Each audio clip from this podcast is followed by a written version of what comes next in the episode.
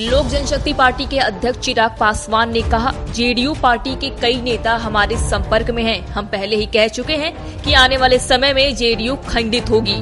हालाँकि उन्होंने उन नेताओं के नाम नहीं बताए। उनका कहना है कि पार्टी अध्यक्ष ललन सिंह को लेकर जेडीयू के नेता और कार्यकर्ताओं में गहरा असंतोष है। और वो दिन दूर नहीं, जब जेडीयू में बड़ी कूट होगी। टुकड़ों टुकड़ों में बढ़ जाएगी।